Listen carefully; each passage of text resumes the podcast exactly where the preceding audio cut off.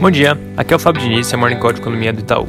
No internacional, os casos de coronavírus seguem se estabilizando na Europa. Na França, na Espanha, Alemanha e principalmente Reino Unido, eles já parecem bem próximos de, de, uma estabilização que já era esperado por conta das medidas de isolamento que eles adotaram recentemente.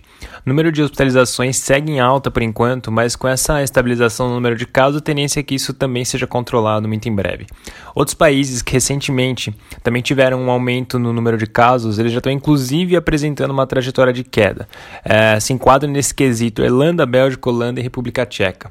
Nos Estados Unidos, por outro lado, o número de casos diários segue aumentando e isso pode levar a um aumento nas restrições por lá. Mas apesar disso, por conta da chegada da vacina nos Estados Unidos que a gente comentou ontem, a tendência é que, se de fato eles é, estabelecerem novas medidas de restrições, elas sejam temporárias, então por conta disso o impacto por lá deve ser bem limitado. Fazendo um gancho com esse assunto e passando para o Brasil, Ontem eu comentei que a Anvisa suspendeu os testes da vacina Coronavac por conta de um caso adverso grave, que foi a morte de um dos voluntários, mas pelo que vem sendo relatado no noticiário, essa morte em questão não parece ter relação nenhuma com a vacina. A Anvisa deve averiguar toda a situação com detalhes e a tendência é que os testes sejam retomados muito em breve.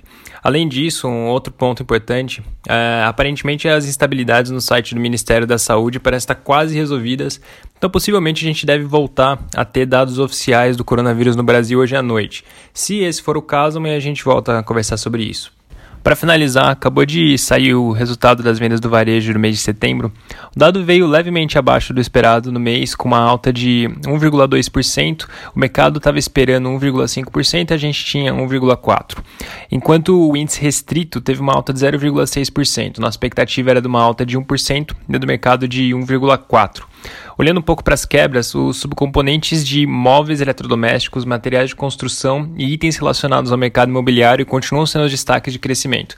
Por outro lado, as vendas de supermercados apresentaram uma leve queda no mês. É isso por hoje, um bom dia a todos.